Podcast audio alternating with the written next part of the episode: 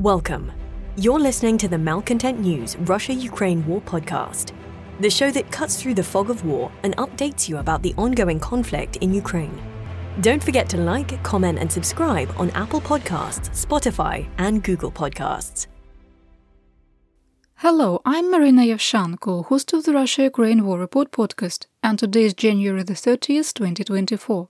It's been 10 years and 3 days since Russia's illegal occupation of Crimea on January 27, 2014, and 1 year and 340 days since Russia expanded its war of aggression against Ukraine. Today's podcast looks at events that happened on Monday and Tuesday morning. During the podcast, you will find the Russia Ukraine war map helpful to visualize the areas discussed. There are map updates today, and a link is in the podcast description. The Russia Ukraine War Report is compiled by our team from around the world. Today's report includes information from our direct contacts and journalists in Ukraine, the Russian Ministry of Defense and the Ukrainian General Staff of the Armed Forces of Ukraine morning reports, operational commands north, south, and east of Ukraine, open source intelligence, our in house team of analysts and geospatial experts, and pro Ukrainian and pro Russian mail bloggers and social media channels with a track record of trying to be accurate. We have one mission the truth, because the truth matters.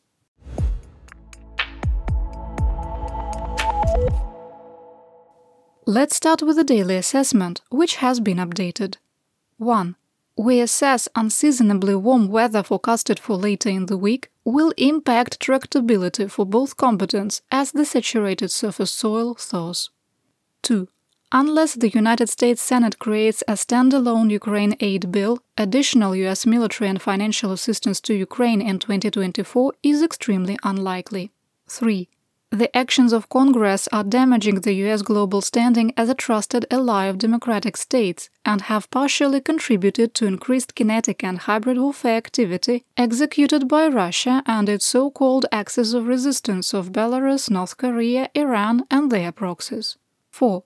The armed forces of Ukraine are facing critical ammunition shortages, particularly air defense missiles and artillery rounds, that are directly impacting the ability to continue active defense operations along the entire line of conflict. 5. We assess that Ukraine's decision to build a 1,000 km long static echelon defense is strategically sound. 6. Russian forces have established an operational objective to capture Chasiv Yar west of Bakhmut. 7. Russian commanders have put mission objectives over all other considerations and are committed to capturing the Avdiivka salient regardless of the cost. 8. We maintain that combat that closely resembles World War I trench warfare versus 21st century combined arms maneuver warfare will continue through meteorological winter, which ends on February the 29th. 9.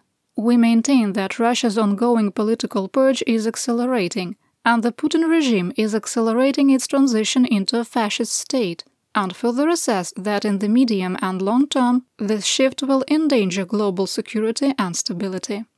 10. While the possibility of an intentional nuclear accident caused by Russian occupiers at the Zaporizhia nuclear power plant remains low, the threat should be taken seriously.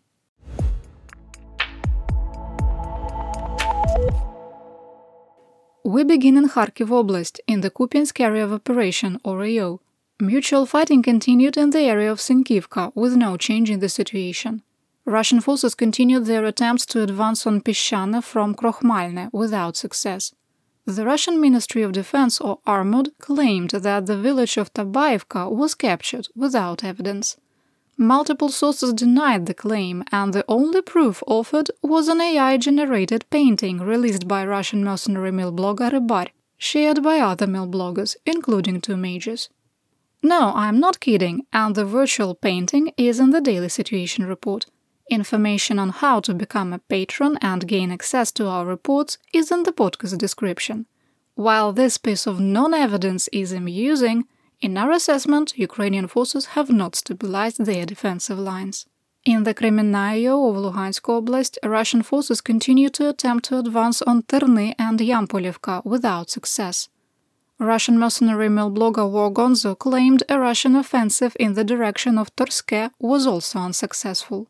Southwest of Kreminna, RuMoD made its traditional report of fighting in the area of Dubrova, and the General Staff of the Armed Forces of Ukraine, or GSAFU, reported Russian troops and aerospace forces attacked defensive positions in the Serebryansky woods with no change in the situation. In the Lysychansk AO, War Gonzo reported a Russian attack southeast of Bilogorivka, that's the one in Luhansk Oblast, ended in failure.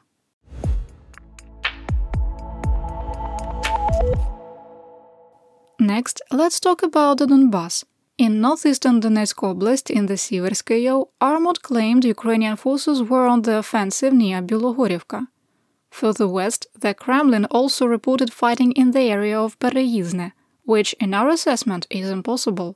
Russian sources have made no claims of capturing Rozdolivka or Fedorivka or retaking control of the bridge on the western edge of Sako Ivanseti. In the Bakhmut area, a geolocated Russian video showing Ukrainian positions being shelled in Bogdanivka confirmed that the line of conflict is further north than previously assessed. Based on the new information and terrain analysis, the map was adjusted. Southwest of Bakhmut, fighting continued in the area of Ivanivske with no change in the situation. In southwestern Donetsk, Russian forces maintained their attacks in the Avdiivka AO, mostly comprised of light infantry. On the northern flank, fighting continued southeast of Novobakhmutivka and east of Stepove, with no change in the situation. On the southern flank, Russian forces continued to try to consolidate their gains south of Soborna Street on the southern edge of Avdiivka. Significant fighting continued at the Tsarska Okhota resort, with both combatants trading control. To the southwest, Russian troops continued their attempts to advance from the eastern edge of Pervomaiske and east of Nevelske, without success. In the Mariinka AO, Russian forces continued their attempts to advance on Georgievka and from the southern edge of Mariinka in the direction of Pobeda, with no change in the situation. In the Vuhledar Russian forces continued to attack Novomykhailivka from the northeast, east, and south without success. In the Staromlinivka Russian troops attempted to advance in the direction of Zolota Niva from Novodonetsk, suffered losses, and retreated to their defensive positions. Russian forces also attacked west of Staromayorsk and northeast of Priyutne, making marginal gains north of the latter. In occupied Yasinovata, the Ministry of Internal Affairs building was shelled, destroying four vehicles and damaging the building. Occupation officials claim there were no casualties. Our analyst team investigated Russian claims of a Grad rocket attack in occupied Donetsk. Russian officials claim a rocket attack on the Kalininsky district killed three people. The blast was on Ilyicha Avenue, west of the Druzhba Arena, in the front parking lot of the Malin Mall. Russian state media and local channels shared numerous pictures and videos, including one that captured the moment of the explosion. The closest viable firing point under Ukrainian control is 21 kilometers away, which rules out D-20 and D-30 howitzers and all mortar systems. Videos and pictures show that a single car exploded in the parking lot, with damage more consistent with a car bomb than a rocket or artillery round strike. An in-depth analysis of the security camera video shared by Russian state media agencies Zvezda News shows a person walking away from the camera carrying a bag in their left hand and then being at the epicenter of the blast. The car is tossed approximately 6 to 8 meters. Our team created a video based on the evidence provided by Russian sources that shows the events. All of the pictures, videos, and evidence are linked in our situation report. None of the pictures shared by Russian state media or local sources showed the booster section of a Grad rocket, and there was very little shrapnel damage to adjacent cars and buildings. Pictures published by Russian officials on April 28, 2023, after an alleged Grad rocket attack struck parked cars and a minibus, highlight how the damage in today's explosion is more consistent with a car bomb. It is important to note we cannot assess with certainty that this was an assassination, an assassination attempt, or a terror attack, nor can we say with full confidence who was responsible. That would require an on site investigation conducted by experts. We shared our findings and video with analysts beyond our team, and they agreed that the damage was consistent with a car bomb. As for the person in the video, they were either the bomber, the target, or incredibly unlucky to have a Grad rocket land on them the moment a vehicle borne IED went off.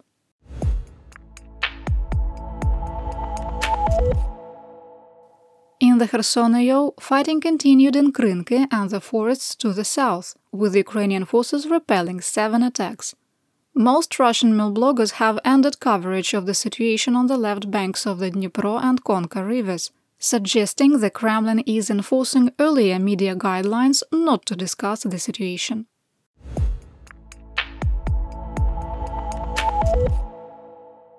Here is the update for the Russian front. In the Belgorod region, two more Fab 250 UMPK glide bombs fell off Russian aircraft. On January the 27th, both bombs landed near Valuyki and separate incidents, but failed to detonate.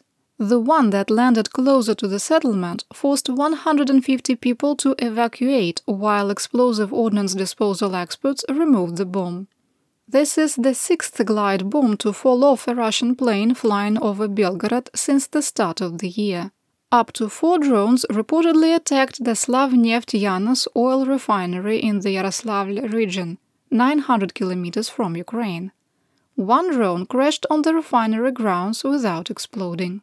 In the Kaluga region, Russian state media claimed a Ukrainian drone was shot down near the JSC Kaluga Neftprodukt oil depot. Russian state media agency Kommersant reported that cellular internet service was being disabled during the evening hours in the Leningrad, Novgorod, and Pskov regions to thwart Ukrainian drone attacks. The outages are impacting payment services, ride sharing, taxi and delivery apps, and ATMs. Everything is going to plan.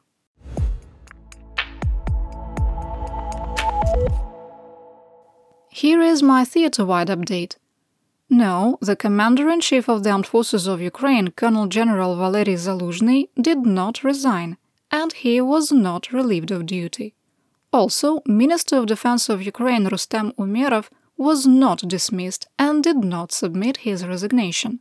In our assessment, a Russian disinformation campaign snagged some Ukrainian officials, bloggers, and the Western press.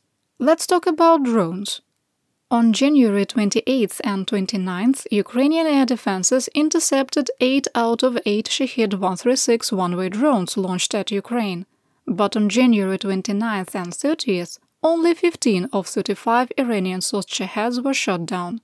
Hits by drones or debris were reported in the Kyiv, Cherkasy, Kharkiv and Kherson oblasts. The Ukrainian Air Force reported that fuel and energy infrastructure, civilian facilities, military industrial production, and frontline areas were targeted.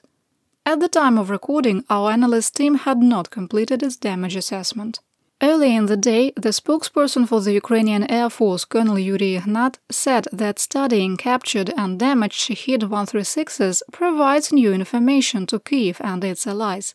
He noted that the design has evolved to improve performance and accuracy, and the inspection of debris confirms that loopholes in sanctions are allowing Western technology to support the continued manufacturing of Shaheds. The National Police of Ukraine released several pictures showing Shahed 136 drones that had landed intact, including one that skidded to a stop after a soft landing. In our assessment, these recent photos support Ukrainian claims that new electronic warfare systems have been developed that deflect and disable drones. The Minister of Foreign Affairs of Ukraine, Dmytro Kuleba, met with his Hungarian counterpart, Péter Szijjártó, in Uzhhorod, Ukraine. The meeting was meant to improve strained relations and lay the groundwork for a meeting between Hungarian Prime Minister Viktor Orban and President Zelensky. The Defense Intelligence Directorate of the Ministry of Defense of the United Kingdom reported that while Russia is losing an estimated 100 tanks per month, military industrial production can build an equal number of replacements. The report added that without additional support, Ukraine won't be able to maintain and sustain its existing armor provided by its allies. It was not clarified if the new Russian production numbers were based on the refurbishment of existing tanks in storage or the construction of new hulls, but in our assessment, it is highly unlikely Russia is building 100 new hulls a month.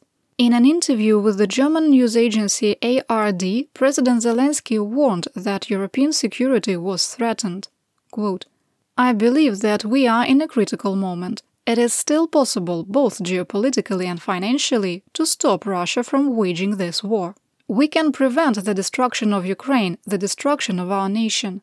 We can avoid a global exodus. We can prevent World War III, and God forbid there is a delay in supporting Ukraine.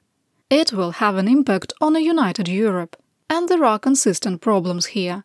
The first is the storage of weapons and finance in Ukraine. Second, I think that the alliance between the US and Europe will be lost.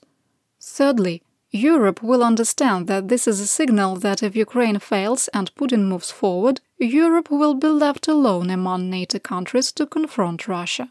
This will be a serious threat. Putin will take advantage of this 100%. Unquote. European Union members agreed unanimously to allocate billions of euros from the profits earned by Russian central bank assets frozen in European banks.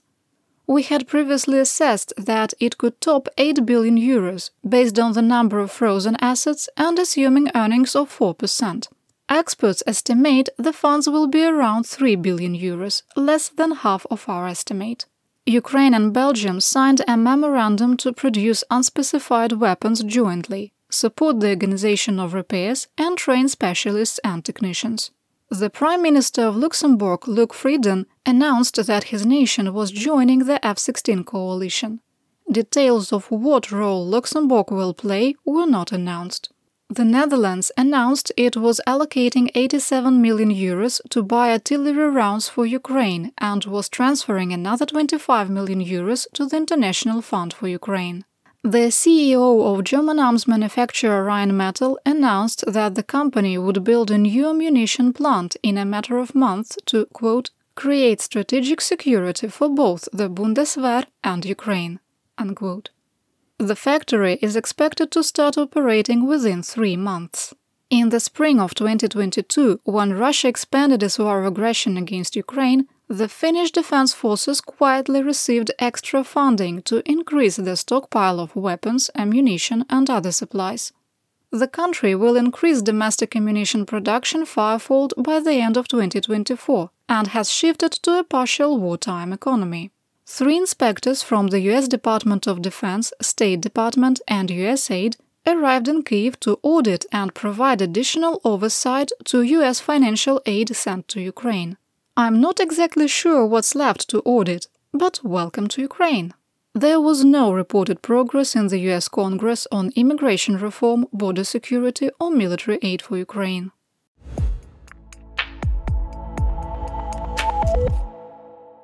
What's going on in the land of Mobiks, mobilization, and Mir? Here is the non combat update for Russia. The State Duma is moving forward with legislation that would transfer veterans' benefits from a deceased soldier to their spouse a year after being declared dead, with conditions. The dead must have combat veteran status, and their spouse can't remarry for one year. The change would not apply to volunteers, foreign fighters, or penal soldiers in Storm Z or V units.